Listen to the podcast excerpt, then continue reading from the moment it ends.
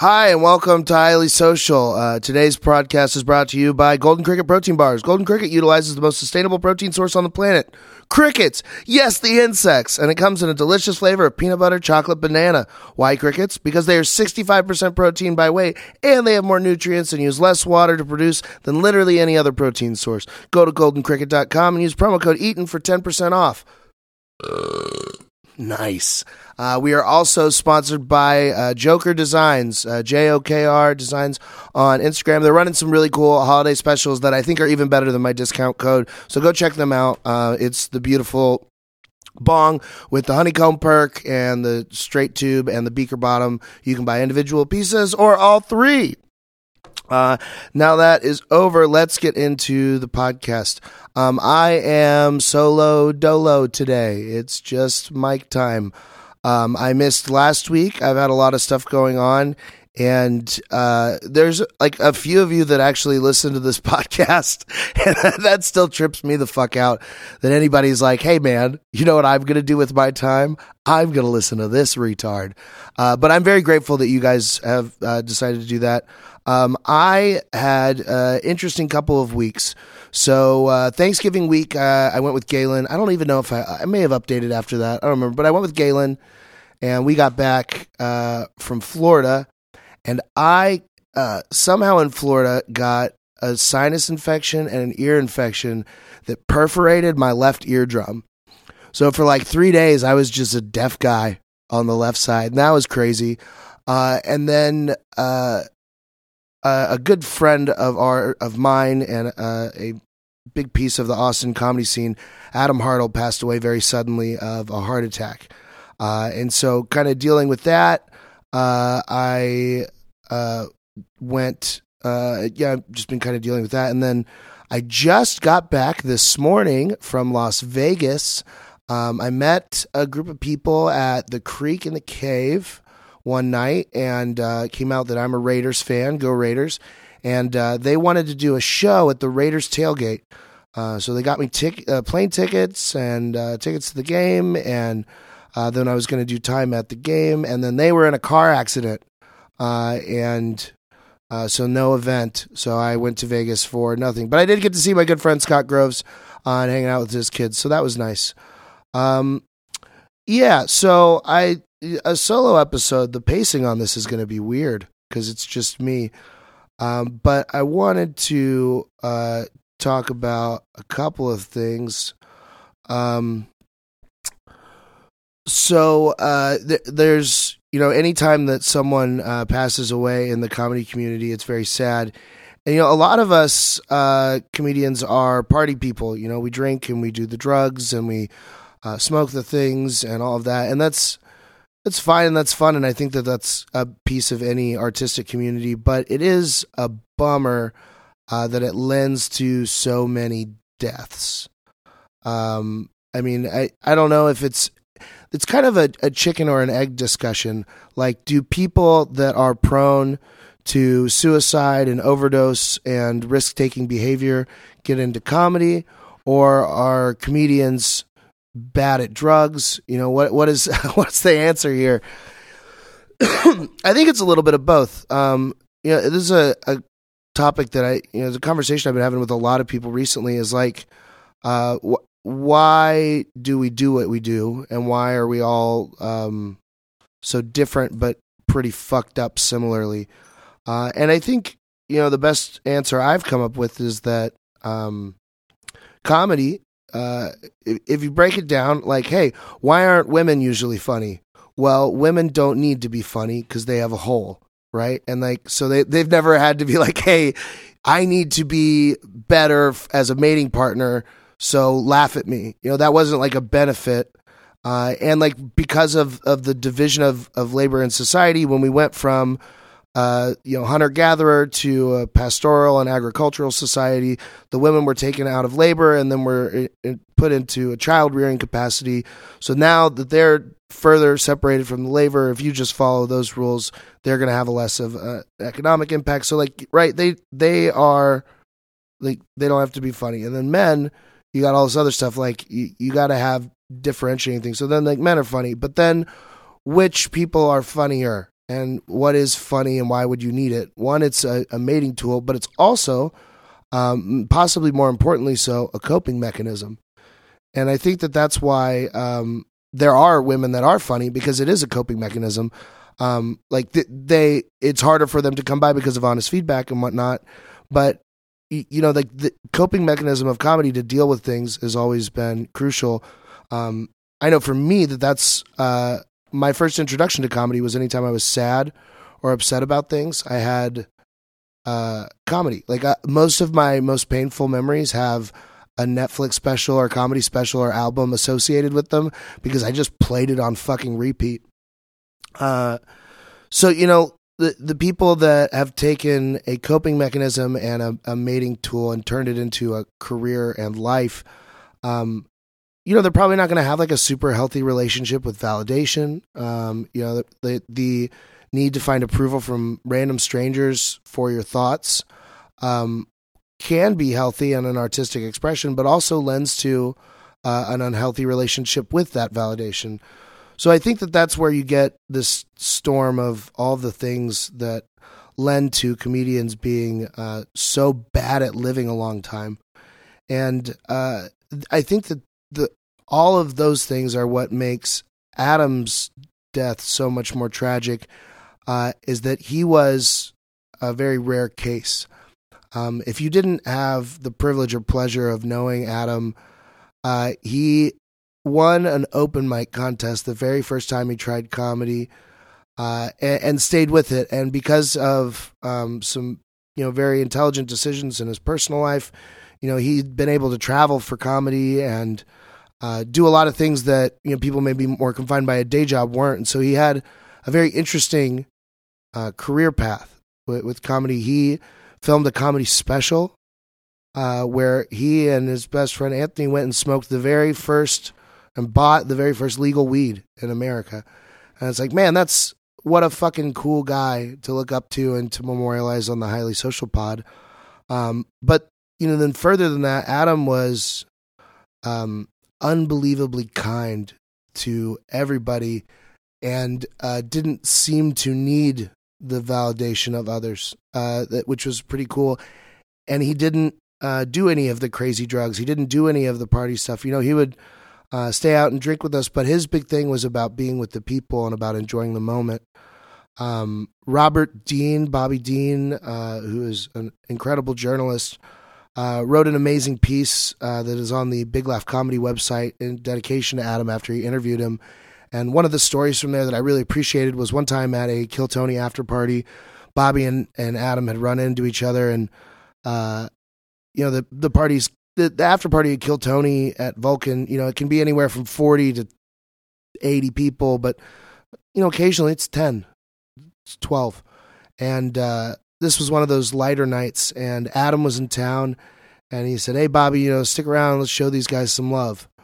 Uh, because Adam was always supporting everybody. Um, and, and, you know, that was what he was out doing with his, his party thing. And uh, it was really cool to be a part of. Um, I met Adam and Anthony uh, at the White Horse uh, local honky tonk uh, in March or April of last year, 2021. And uh, we met uh, through my ex wife. Um, also, I don't know if I've said this on the podcast before. I'm divorced now. Hey, cool, great. Uh, it's a good year for Mike Eaton. Um, so we met through my ex wife and we became good friends. And Anthony and Adam gave me the opportunity to perform on a very cool show at the original uh, Sunset Strip at the Sunset Room downtown. And uh, I had a really great set. And I remember uh, seeing the lineup and thinking, like, oh, fuck. You know, because I've had an interesting journey back to Austin. One story that, you know, I think was cool when I first got here. Um, Big Laugh told me I was going to host for Tony Hinchcliffe and I was like, oh man, that's fucking amazing. And I told everybody in town and I, you know, plugged it out and I had a few friends that even bought tables to come support, uh, which were not cheap. And then day of the show, morning of the show, a few hours before, I get a call uh, that Ron White is going to be dropping in.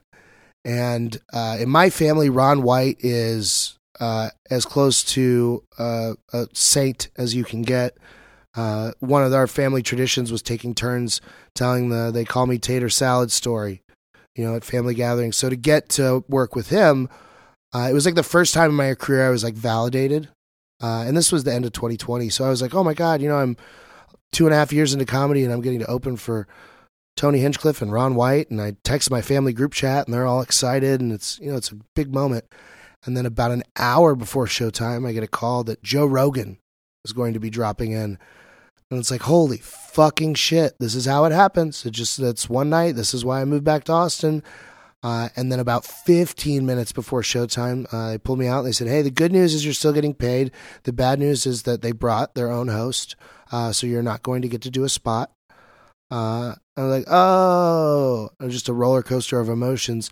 So I remember when I got booked on the Sunset Show, because they hadn't seen me perform, it was that same trepidation like, I'm probably just going to get bumped for somebody that's good, you know, and that's fine. But damn. And instead, uh, they welcomed me into the green room, into the talent trailer. They fed us. They had unlimited free booze. Uh, and we had a great time. And I had a great set. And then I was lucky enough to be a part of almost every Sunset show. And uh, the cool relationship I had with Adam was that he did uh, comedy with a slideshow a lot of the times, and he had a clicker where he would tell jokes, then have a visual aid, and it was great because his closer uh, was a video of him at uh, his uh, kids' uh, scouts party, and there's a snake, and he tries to stomp on the snake to kill it and save the kids, and he's wearing flip flops and cargo shorts, and he gets bit by the snake and then he would play it again, and it would have that uh, you know I can't think of what it's called, but the noise, and it's him doing this goofy dance trying to stomp on the snake. And every single time, no matter how the rest of his set had gone, and they always went okay, but even if it hadn't gone great, the that video would just crush, and then I would go up next, and uh, you know, there's probably about 50 pictures of I'm hugging Adam, getting off stage, and I got a white claw in one hand and he's got his clicker in the other. And, uh, you know, then I would get off stage and, you know, I would have worked on something new and he would have noticed what new thing I did and would talk about it. And, you know, we'd fist bump and he'd say, you know, me and you were the perfect one too. I'll set him up and you knock him down. Uh, and it was just cool because he never, he didn't care how long I'd been doing it. He didn't care about anything else. He just saw when I got up, I did well, and that was all that mattered to him. Uh, and it wasn't just me that he gave opportunities to. You know, the original Sunset Room needed door guys, and they asked, you know, who in the community, uh, you know, do you trust to be a door guy? And they wanted to run with the kind of model of the comedy store where the door guys are funny comedians, and it means something on a comedy level to be a door guy there, not just that you're free on those nights. Uh, and so, you know, people like David Cinefani got an opportunity to work with Sunset, and that's you know been very cool to watch. And you know, Darian Irwin, you know, another guest and usually the Sass Master, uh, got his introduction that way. And there's just so many nights uh, at that Sunset trailer, uh, and you you think about uh, the the timeline of it. So that started 2021 and it's now you know the end of 2022 not even two full years and uh of those those months adam was really only here four or five days of a month. You know he spent the rest of the time at home with his wife and his his kids.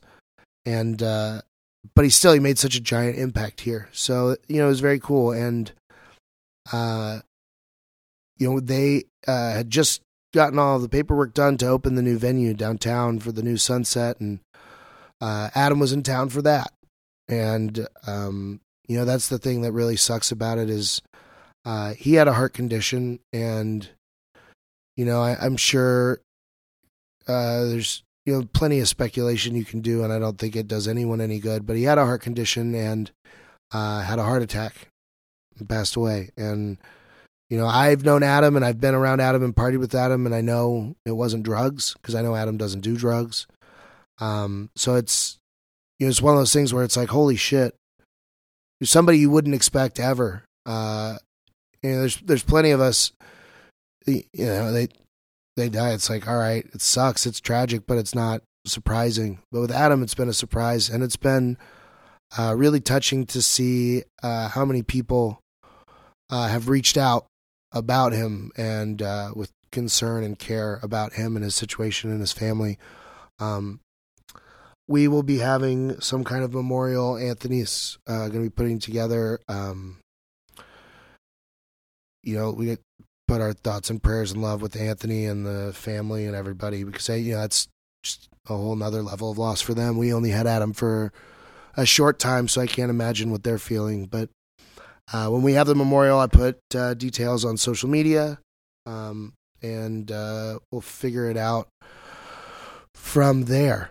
Um, you know, another uh, a cool thing that uh, I really appreciate them, and you know, it's it's this is going to be you know a lot of stuff on this episode, but you know, a lot of gratitude. Uh, the Drinking Bros are another group of people that have really helped me out, and uh, you know, obviously, I'm sitting in their studio and uh, being uh, taken care of by the their production team, and you know, all of that. It's been really cool. Um, you know, they they believed in me the same way the Sunset guys did, where they're like, "Hey, we see something in you, and so you do it. We'll help with what we've got. You do what you've got."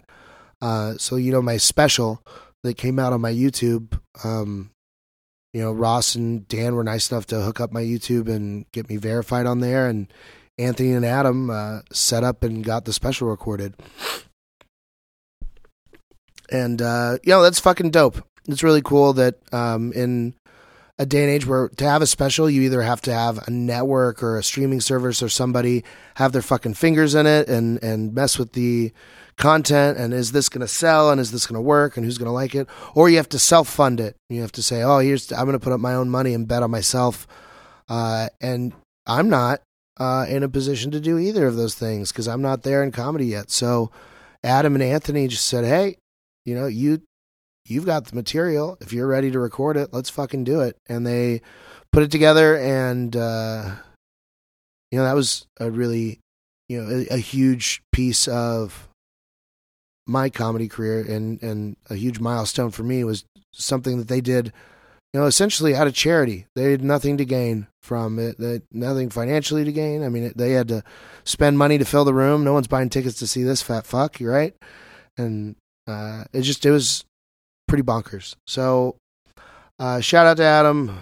This one's for you. This is non-alcoholic probation officer. If you're watching, God, those are so good.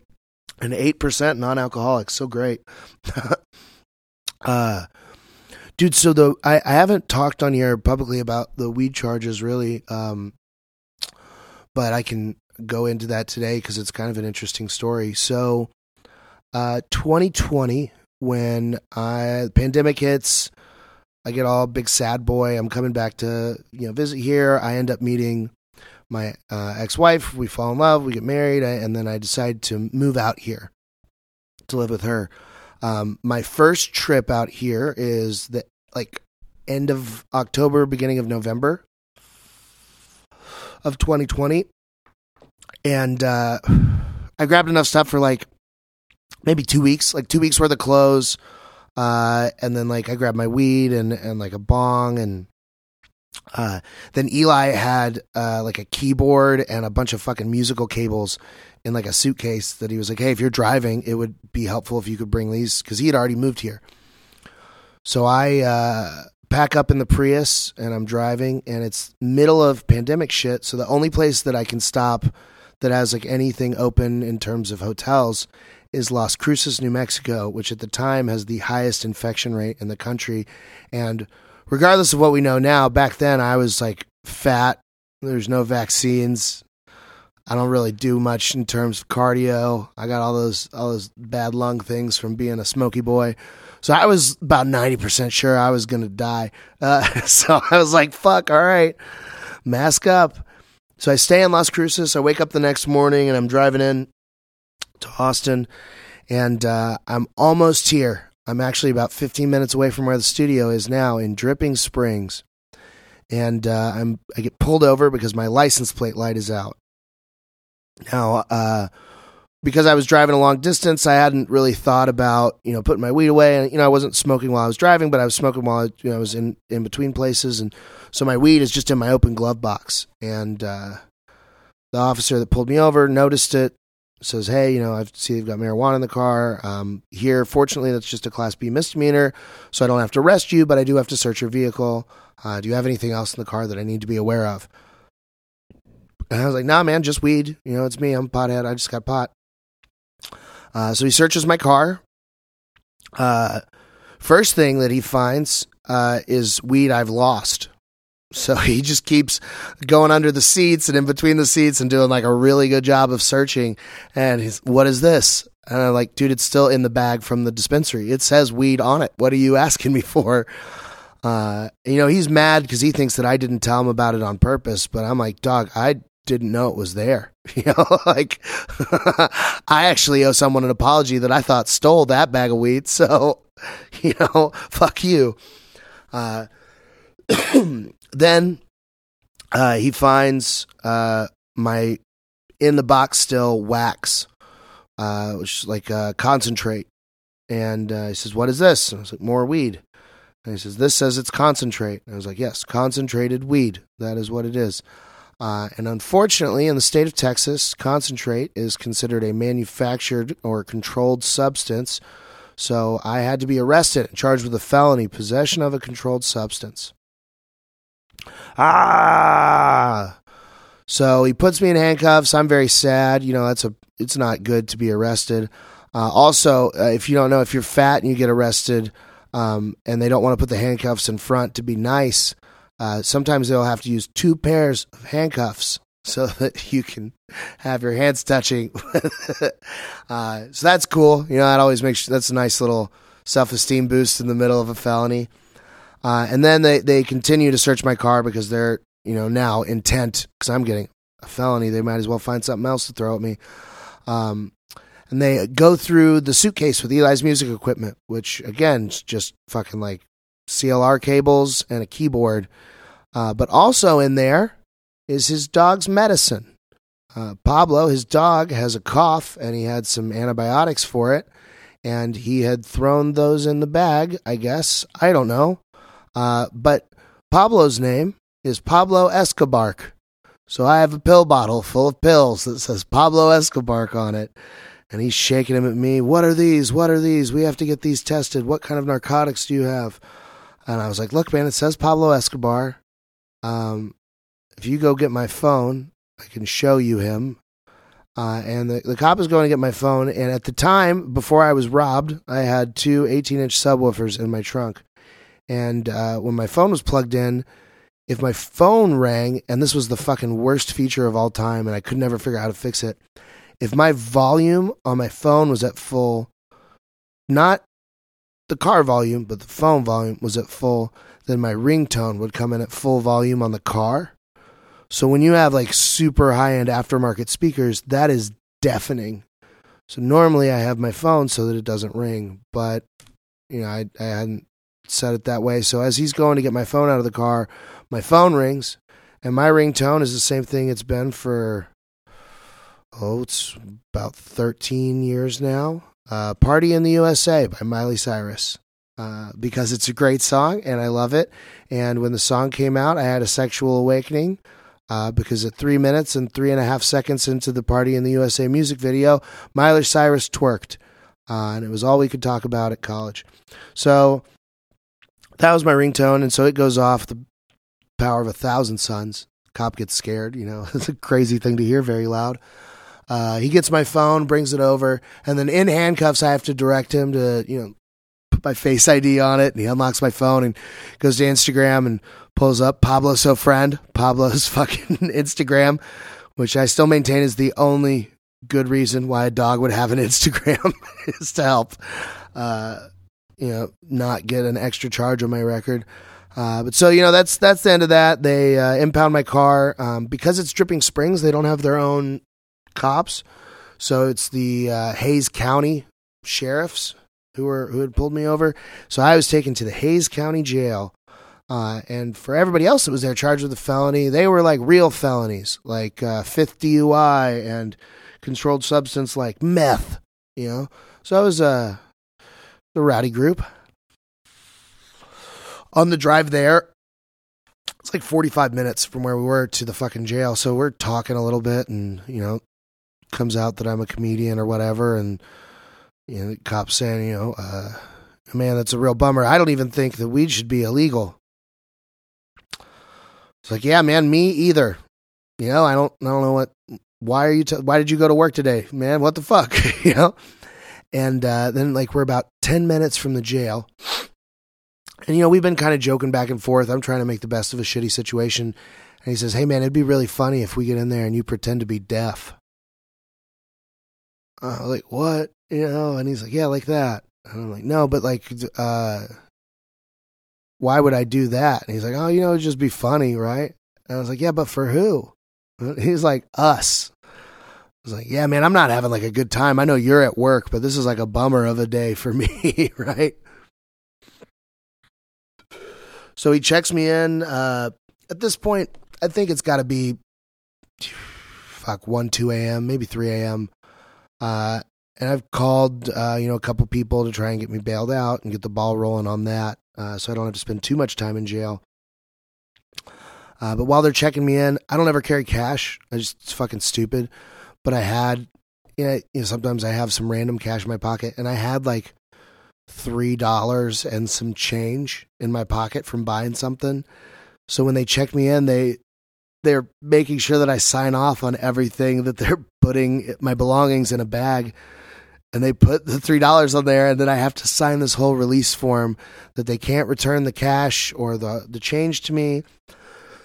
And then it'll be returned on a debit card and it's this whole fucking thing and like the the penalty on activating the debit card for is like five dollars so like the 370 whatever that i'm putting on it is meaning that basically i would lose a dollar 25 if they gave me this card uh and I was laughing really, really hard at how stupid that was. And a couple of people got mad about that and were yelling shit at me. So then they throw me in the, the tank with everybody else. And um, if you've ever been to jail, there's always a couple people there that are like good at jail, which is so weird to be like that. It's everybody's good at something. You know, we all have our talents, uh, but some people's talent is they're like good at jail and that's fucking weird. Like there was a guy that had, you know, some uh, food that he had saved from lunch that he was saving by drying it off with toilet paper and then wrapping it and putting it inside of these styrofoam cups and it you know worked to keep the food good for like a day before you would get sick from eating it and he knew that because he had tested it and you know the just a lot of weird conversations of people bragging about how much they know the system and what time things happen and you know, there's always new people coming in, and a lot of them are kind of drunk or in disarray. And there's always a young kid that's like his first time getting arrested, that's like terrified his life is over.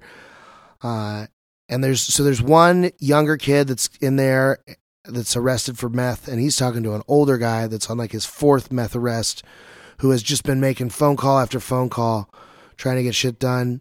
And I remember they bring around breakfast, and it is a cup of powder, which turned out to be powdered milk, and then a tray, and on the tray is gravy that looks like a low budget porn's cum, and then a single like sausage patty that I don't think was ever alive or part of anything living, uh, and then in like the little like very shallow tray where you would put like green beans or the terrible vegetable medley on it like a cafeteria thing uh, from school, they had just put like 40 cornflakes, uh, not frosted, just cornflakes.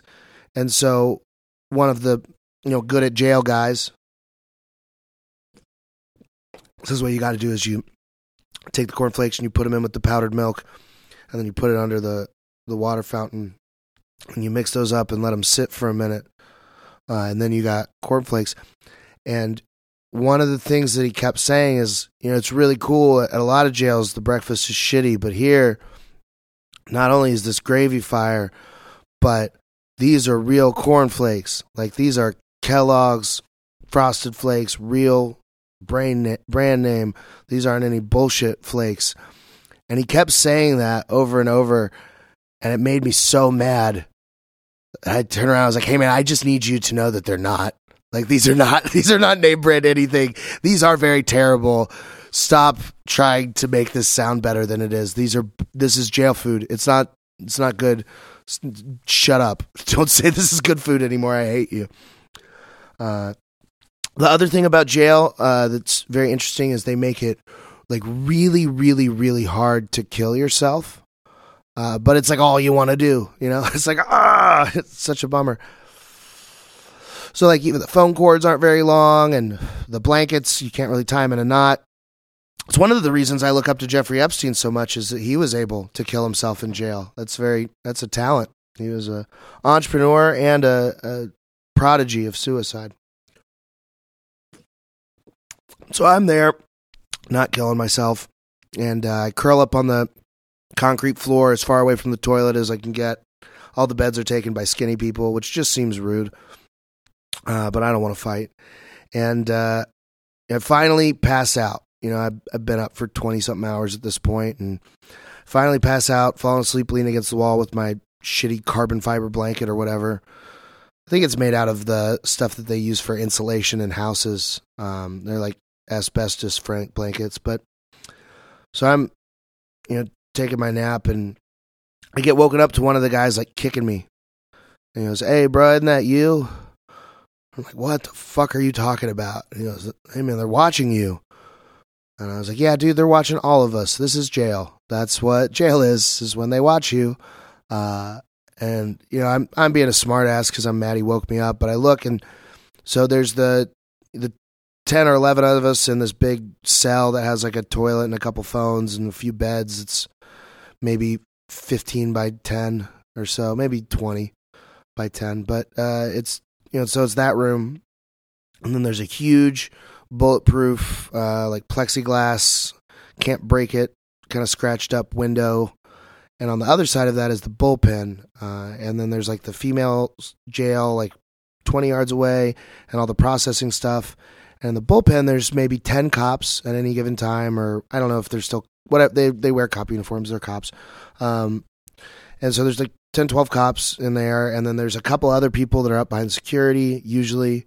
And then there's a few other, you know, people working at the jail doing cop stuff and work that are, you know, coming in and out. And all of them have now congregated and are gathered around the shitty old computer, which we need to buy cops new computers. That's crazy that they're still using like rear projection CRT monitors. But so they're all sitting around watching this fucking 360p resolution YouTube video of my stand up. and the clip that they're watching, uh, it was for a long time I didn't have a good job like of managing my online presence and where my comedy came up. So the first clip that I put online was of me at an open mic a place called Las Pupusas. Uh, shout out Michael Gonzalez for putting me on that. And uh, they'd filmed it, and it was the first time I'd had like a good set, and it had been caught on like a nice tape. But there's like maybe 10 people, and it's a fucking Mexican restaurant, and I'm doing shitty dick jokes. And uh, it was the first thing I had, but it was the first thing I used to send to bookers to get on shows and be like, hey, here's a tape, you know, just something that was high quality and good sound. Uh, so it had the most views of anything on my YouTube. So if you searched Mike Eaton comedy, the first thing that came up was that video. So it wasn't good uh, by any means, and it was you know a couple years, maybe a year and a half old at that point. So you know, not like not even where I was at then, and so I just watched myself bomb a bag of dicks through this fucking plexiglass window to these cops. Uh, it's just not a single laugh, chuckle, a couple of nervous stares over at me. I was like, oh man, that's that sucks. Uh, you know, I just want to pick up like the phone where you can talk to them and like yell, like, hey, that's not for you. Don't watch that. There's better ones. You know, uh, but so you know that old thing happens. Finally, my good friend Matt picks me up from jail. Matt has had to pick me up from some crazy situations. When I got roofied in downtown Austin, and the paramedics found me slumped over in a parking lot, and uh, they they I woke up I like 5 a.m. in an ambulance. Like, where the fuck am I? And they're like, hey, we found you slumped over. And they, they did a blood test. And I had two doses of roofies in my system, but you know, I didn't get the results back till later. But I have this vague memory of coming to in the ambulance and then, you know, kind of joking around with the paramedics. I get to the hospital. They won't let me check myself out, even though I feel fine at this point. And, you know, it's 5 a.m. or 6 a.m. at this point. I don't know who to call. And Matt is my most responsible friend. So I called him and uh, he picked me up. And the best part of that story is that I, you know, found out and I got roofied and told a lot of people, but I guess I, I had assumed he already knew. So I, like, it was like a year later that Matt finally heard me telling that story to someone was like, You got fucking roofied? I thought you were just drunk, you idiot. like, no. So Matt picked me up from the hospital. This time he's picking me up from jail. Uh, and, you know, so then the problem, though, is getting arrested in the end of 2020, uh, especially in Hays County, is that one, possession of a controlled substance for weed isn't like a huge priority. I'm not like some scary criminal. Uh, and two, they have bunches of other crimes and stuff that's already been backlogged at this point. You know, going into March of 2020 when everything shut down, they had all the stuff they were still hearing from 2019. So they weren't able to do any jury trials because they couldn't have a jury and they, you know, couldn't do any court dates or do anything to get this felony taken off my record. So, you know, I had a tough time finding an apartment that I could get accepted at because I have a felony. You know, I was trying to apply for some day jobs, you know, Uber Eats and all the shit that comedians do, and I can't do it because I have a felony. You know, all this stuff, and it's like my life's just fucked because of this weed charge. Uh, you know, and then finally, finally, you know, I go and uh, you know, my I got a lawyer, and he told me, you know, you have to quit smoking and drinking, so I did, and I uh, quit everything, and then I passed my drug test, and so then they put me on probation and dropped the felony down to a misdemeanor. So now that's why I'm not drinking, and I just have my CBD and my non-alcoholic beverages um, because uh, I'm on probation. Uh, for my weed charge. But it's just such a fucking weird thing because all of the weed that that guy found was stuff that I'd bought with like a debit card at a store. You know, like I had a receipt for the stuff that was a felony here, uh, and just a like a whole trippy time. But you know, it's it's ended up being a pretty good good story and a, and a learning experience. Um, so yeah, so my time in Austin has been very interesting. I think if you've uh, been watching Giggle Boys and you, you watch that happen and you heard a lot of these stories and you know pieces of it, but also because it's been a developing court case, I haven't really uh, been able to talk about it. Um, or the you know with the divorce stuff, you know that's the long and the short of that is um, we fell in love and got married very fast, and uh, you know we were getting to know each other and what our lives were like, and a lot of our first you know few months and year together was uh, during the pandemic stuff still, so life was very different, and things were very different, and the speed of things were different, and as comedy started to pick up, and I had to spend more time doing that, and uh, you know, her work situations would change and have difficulties there. Um, it just it, it came to a point where I was spending more time, effort, and energy focused on comedy than I was on uh, marriage, and uh, I thought that I was you know sacrificing towards something in the future, but really I was uh, just a lot of it was me being selfish about me and whether that's good or bad or, or whatever, everyone can make their own judgment side. And you know, it's a, a shitty situation regardless. But um, for me, at the end of the day, uh, I gotta I gotta put everything I have into comedy. Um, and whether or not that's a great decision remains to be seen. But I can't uh, blame someone for not wanting to feel second place. So uh, that's what happened there. But you know, I haven't been able to talk about the weed charge or any of that uh, because it's all been pending. Uh, and uh, the second one is finished. And if Brittany, if you're watching, sorry, hope you're not mad. Uh, please don't yell at me. Um, but uh, you know, th- things have been weird, and 2022 has been a weird year.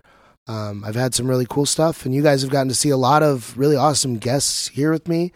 Um, I'm sure things will be back to normal next week. I'll have a cool guest on the show. We'll have uh, some fun conversations and story time. Um, but uh, you know, until then, um, I uh, appreciate you guys very much in the comedy community at large. Um, there's been a lot of loss this year. Earlier this year, we lost one of the best to ever do it, Scotty Peterson, and uh, right after Scotty died, it was very nice to be able to go to the creek and have so many people around that were uh, so loving and caring. Uh, and to have so many people in this community that have reached out to check on me when I'm going through some tough stuff. Uh, you know, being a, a smiley, happy retard and having fun and making people laugh every night, you know, is uh, great. It's amazing. But I also, 99% of the time when people ask how I'm doing, I say great or living the dream, you know, or another day in paradise. Um, because even if I'm doing shitty, it doesn't do anyone good to talk about it uh, usually. But you know, right now I'm not doing great. Uh, I, it's not uh, it's not super awesome, but um, that's okay because things will get good again, uh, and there there will be more fun things to happen.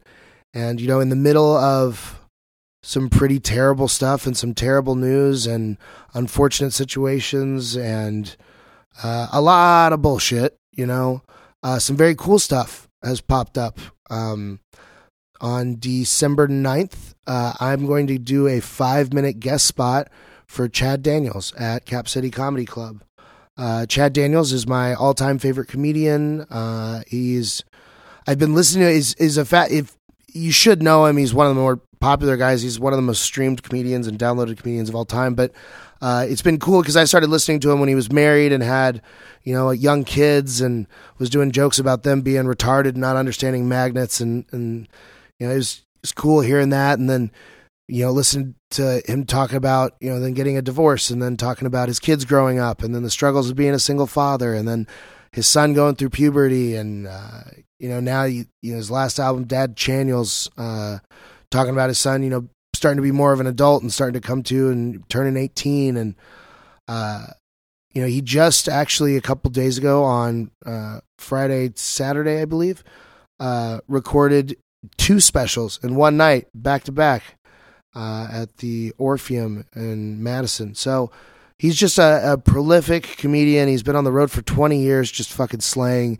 And I've looked up to him since before I really even started doing comedy in uh, 2017 at Moontower Comedy Festival.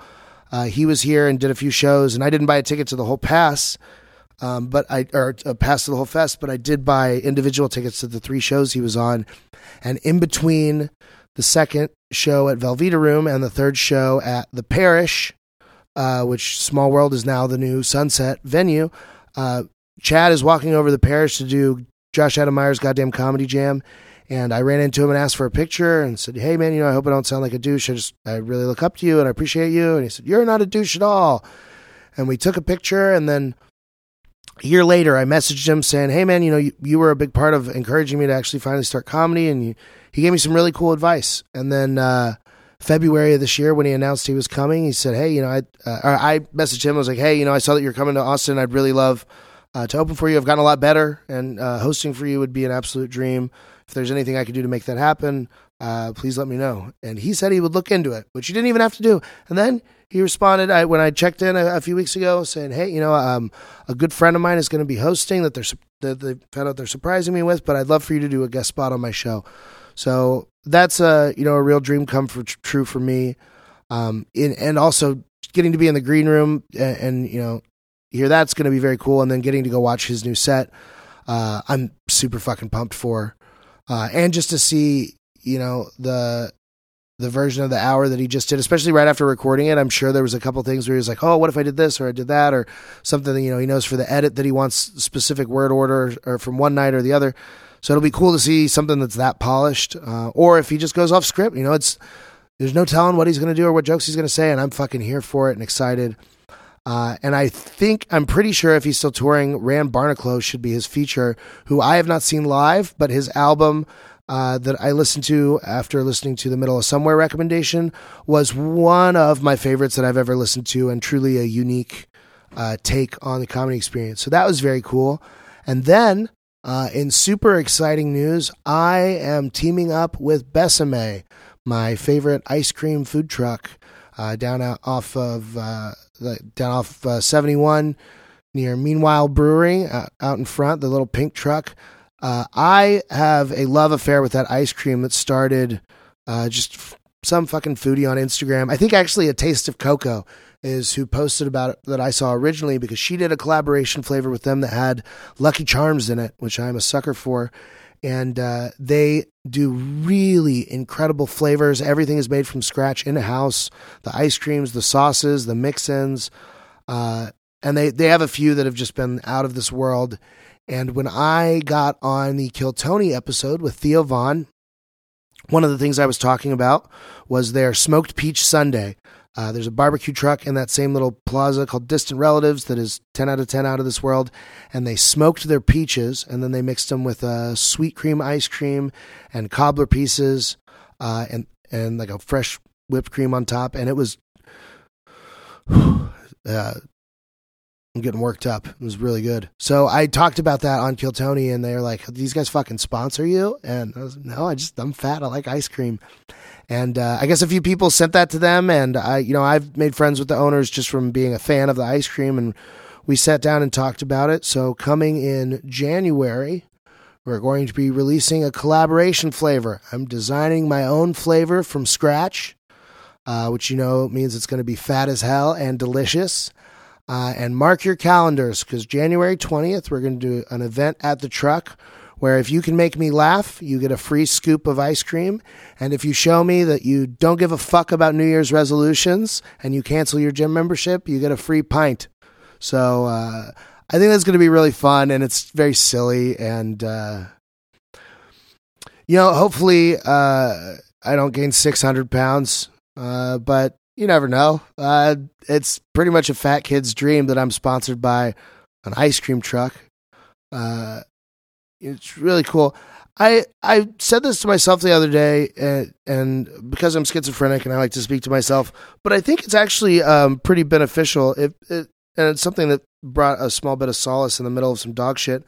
If you could go back to your 16 year old self and just brag to them for five minutes about the shit going on in your life, that is a really easy way to make a cool gratitude list. Because I mean, you know, dude, if I if I could go back to sixteen year old me that thought he was hot shit because he was on a football team and using his dad's credit card to bang whores, like if I could go back to him and be like, "Hey, man, you're going to be a comedian that's sponsored by a bong company, your best friend's cricket bar company, and an ice cream truck." Be like, "Man, that's fucking sick." Be like, "Yeah," and you got a bunch of retard tattoos that make people laugh. Um, also, shout out uh, Jeremiah. He, he, was on the pod and did the uh, butterfly, but recently I went and got a new one. Uh, I got a milkshake on my hand, and it is a handshake uh, because that's so stupid, and I love it. And in true Mike fashion, um, I'd been talking about getting a milkshake tattoo for a while, and I wanted it, and I couldn't decide where to put it.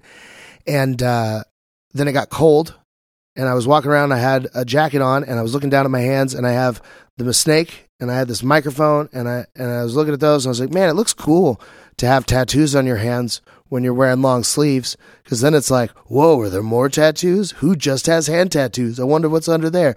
And I so I was like, I want to get a hand tattoo. So I decided to get a milkshake on my hand, uh, just with Jeremiah talking, and then when he drew it up to put in the paperwork so I could pay when I got there, um, the girl at the front desk goes, Oh, a handshake.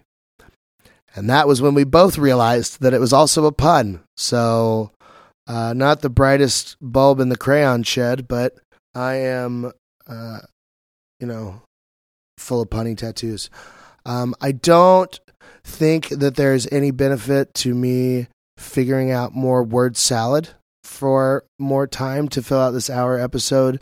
Um, but uh, I just I would encourage you all to um, one of the things that I am going to try to do, uh, and remembering Adam is to hug my fellow comedians uh, as often as possible because uh, most of you are going to die pretty soon, uh, and probably me too, and uh, that's just the nature of the business, and so we should cherish the time we have with each other and appreciate it. Um, we're all working very hard towards different things, and uh, it could be a very lonely grind, especially because you're the only one on stage at a time.